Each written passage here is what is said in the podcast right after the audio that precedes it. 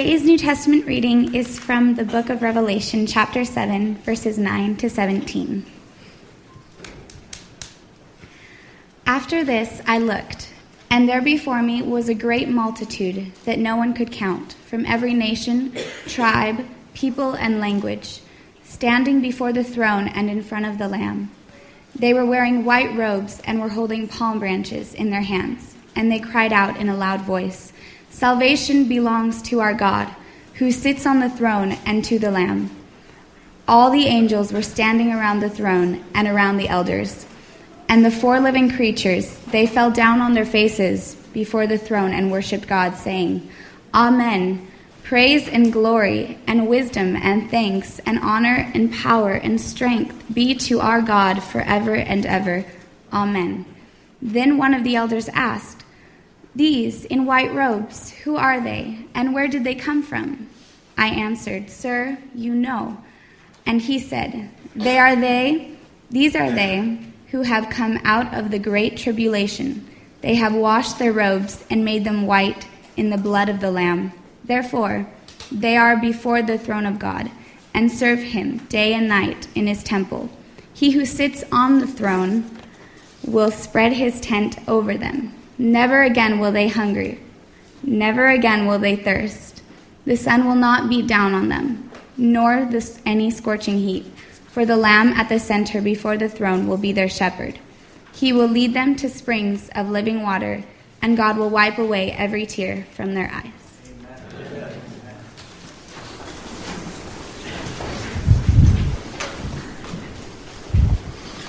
Thank you, Lauren. Wow. I'm overwhelmed. You should hear it from the front of the church.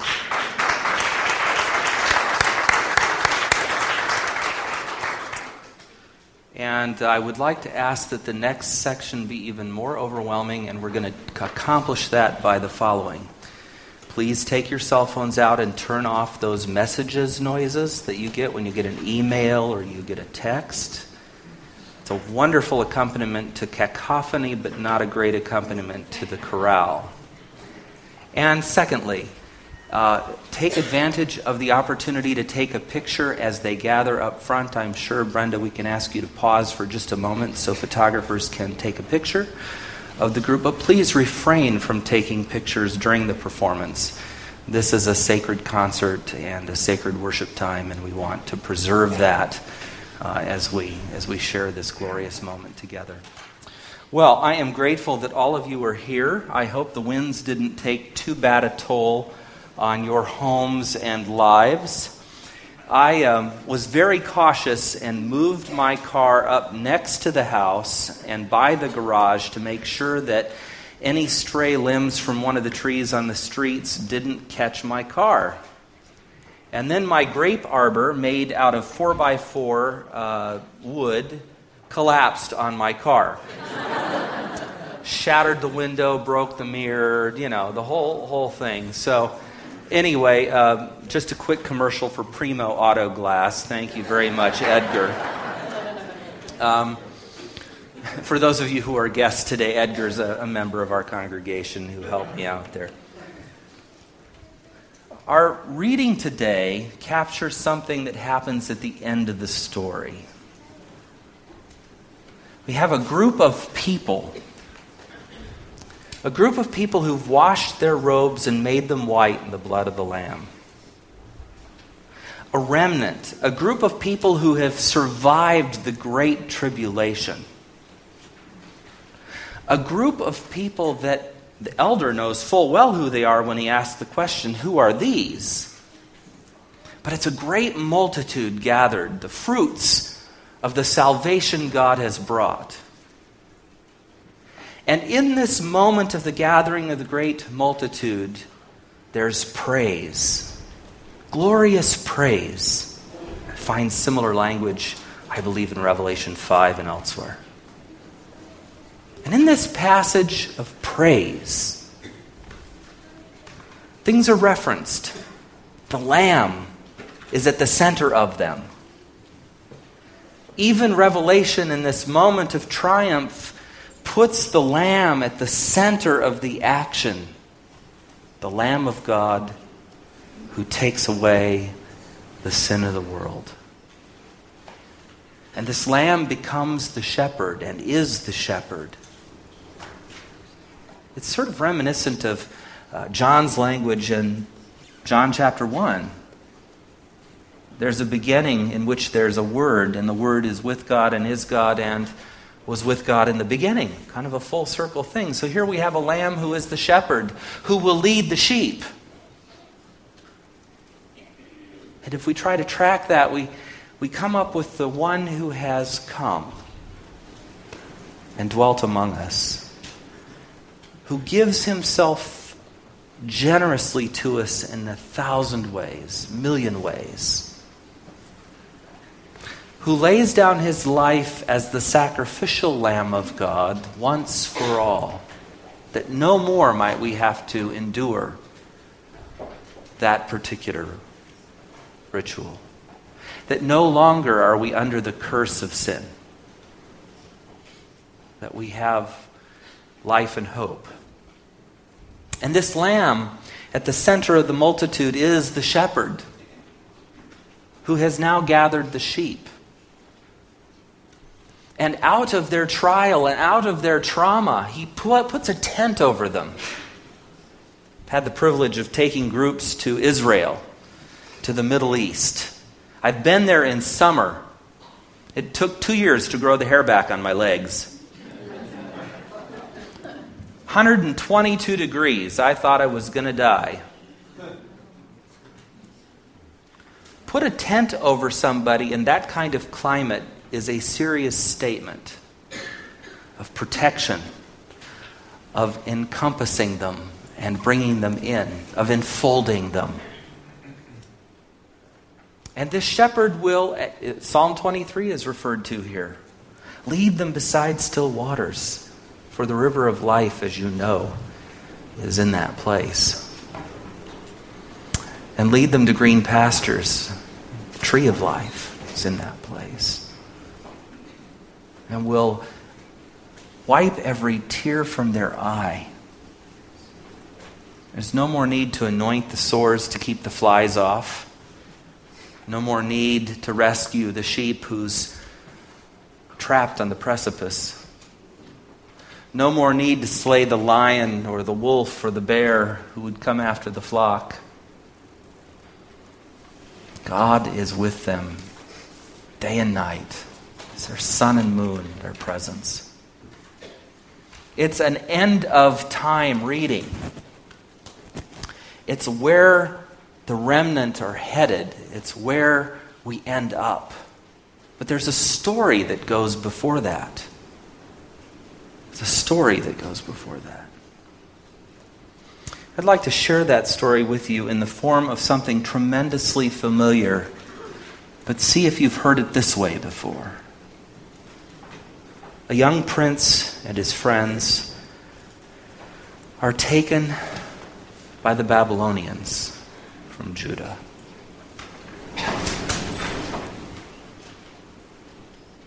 He's renamed, taught Babylonian, schooled along with his friends in the arts of the Babylonians and the sciences and so forth of the Babylonians. Given the best possible education in the court of the king, because the king is a liberal in the sense that he wants to encompass the knowledge of other peoples. Other monarchs before him were in the habit of trampling out or killing everybody that was remotely, possibly, could remotely uh, attack or retaliate against them. Nebuchadnezzar was a different kind of king. He went in and he selected the best of the best and he tried to incorporate them, to add them to his court and council. He wasn't the type who liked to go in and slaughter everybody. And he brought these four. And what we have focused on in our children's stories and historically is their statements of individuality as Hebrews. They weren't going to eat the unclean meats or the foods offered to idols. As Adventists, we like to spin this into a vegetarian diet. Well, that's just fine. A vegetarian diet is certainly healthier, although I'm here to tell you I don't believe Daniel and his friends were vegetarian for a second. They did eat simple foods at the request that they made, and they did excel, and they did continue to worship the God of their fathers.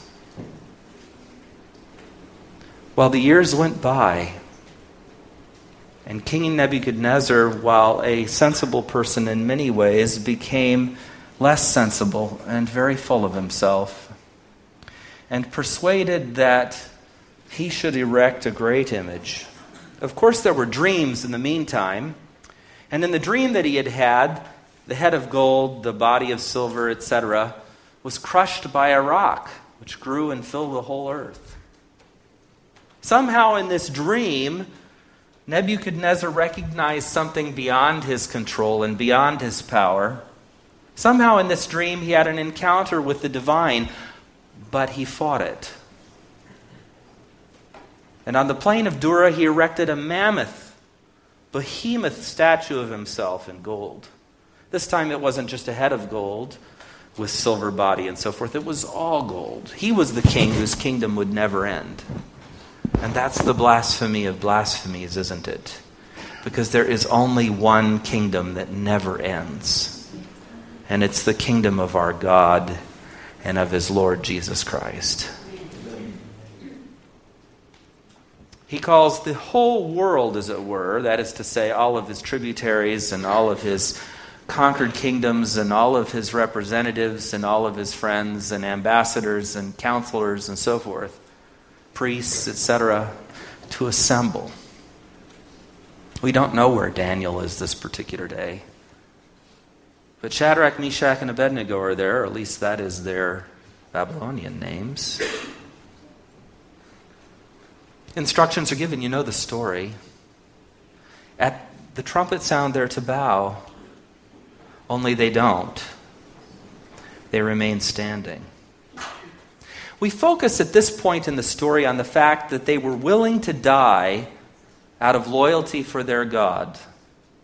And I think that's a worthy focus. I don't know how many of us, if given the option to say, well, what does it matter? I mean, my heart's not in it. You know, why should I go to the furnace? Because I just refuse to, you know, uh, why? The temptation's there for us not to stand on principle more often than not. For whatever reasons they chose to stand. They were not willing to settle in their minds for a gesture that was empty. They didn't believe in that. They believed there was only one way to honor their God, and it would be to stand and to die if necessary. Well, you know this story, but where does the surprise come in? It's in a familiar part as well, because as they're thrown into this furnace heated now seven times hotter than usual, it isn't three people that Nebuchadnezzar sees, there's a fourth. I don't know if at the time he remembered the dream he had had interpreted by Daniel of the statue and the stone coming down to crush it, but it must have thrown him off just a bit, don't you think? The symmetry, the dream happening in which this rock without hands, carved without hands, comes down and crushes his statue and fills the whole world. And now, instead of three in the fire, there are four must have rocked his world just a bit. And if we read the text correctly, it says, And the fourth is like the son of the gods. He doesn't know who he's talking about, but he recognizes the divine when he sees it. He knows in whose presence he stands. And he orders them to step out of the fire, for they are unscathed.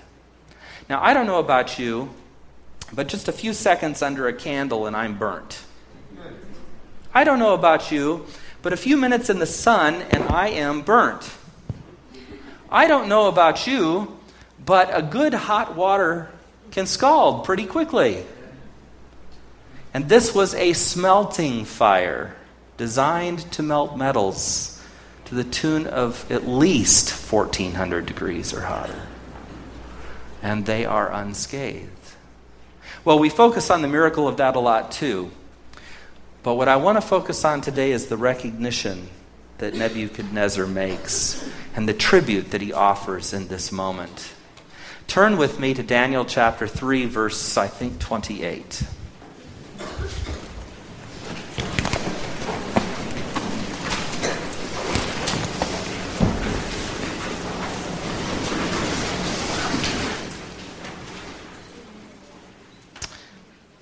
26 ends So Shadrach, Meshach, and Abednego came out of the fire, and the satraps, prefects, governors, and royal advisers crowded around them. They saw that the fire had not harmed their bodies, nor was a hair of their heads even singed. Their robes were not scorched, and there was no smell of fire on them. And listen to 28, because this is really, really something. Then Nebuchadnezzar said, At the party, on the plain of Dura, before tens of thousands of people, and the most important people on the face of the earth, before a gargantuan statue of gold that he had erected in his own honor after declaring that anybody who defied him would surely die. The most powerful man on the face of the earth, proud, haughty, arrogant, and now completely out of touch, gets this wake up call. For the fourth is like the son of the gods. And he says, Praise be to the God of Shadrach, Meshach, and Abednego, who has sent his angel and rescued his servants.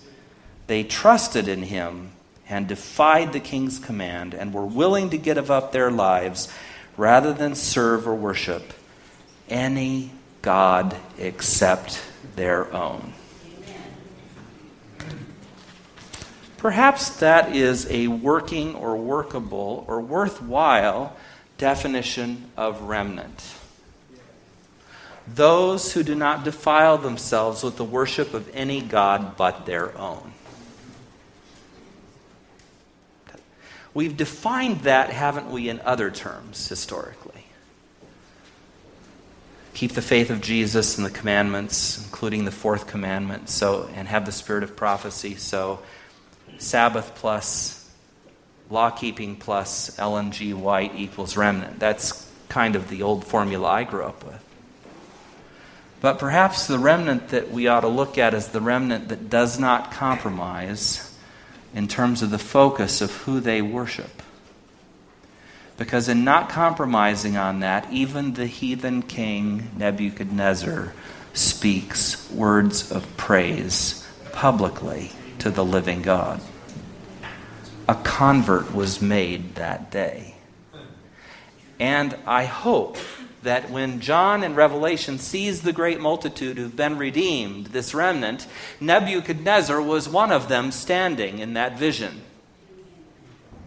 Can't wait to talk to the man.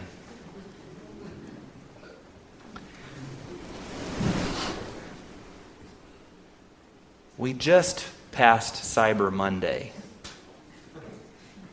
And all of the hype how many of you went online and got that special deal on ink or computers or who knows what?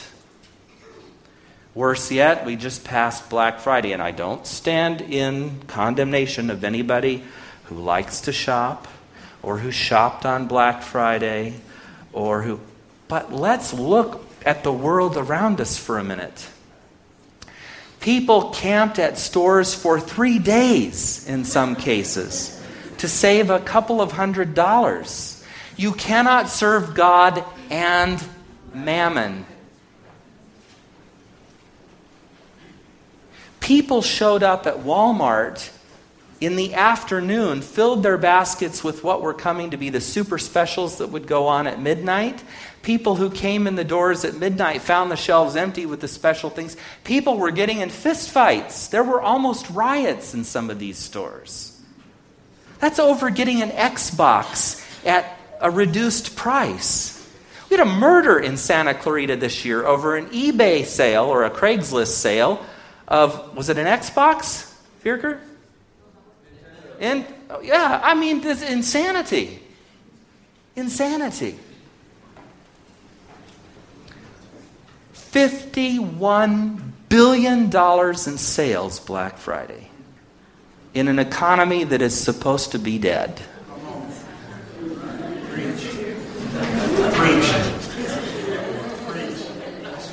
Fifty-one billion.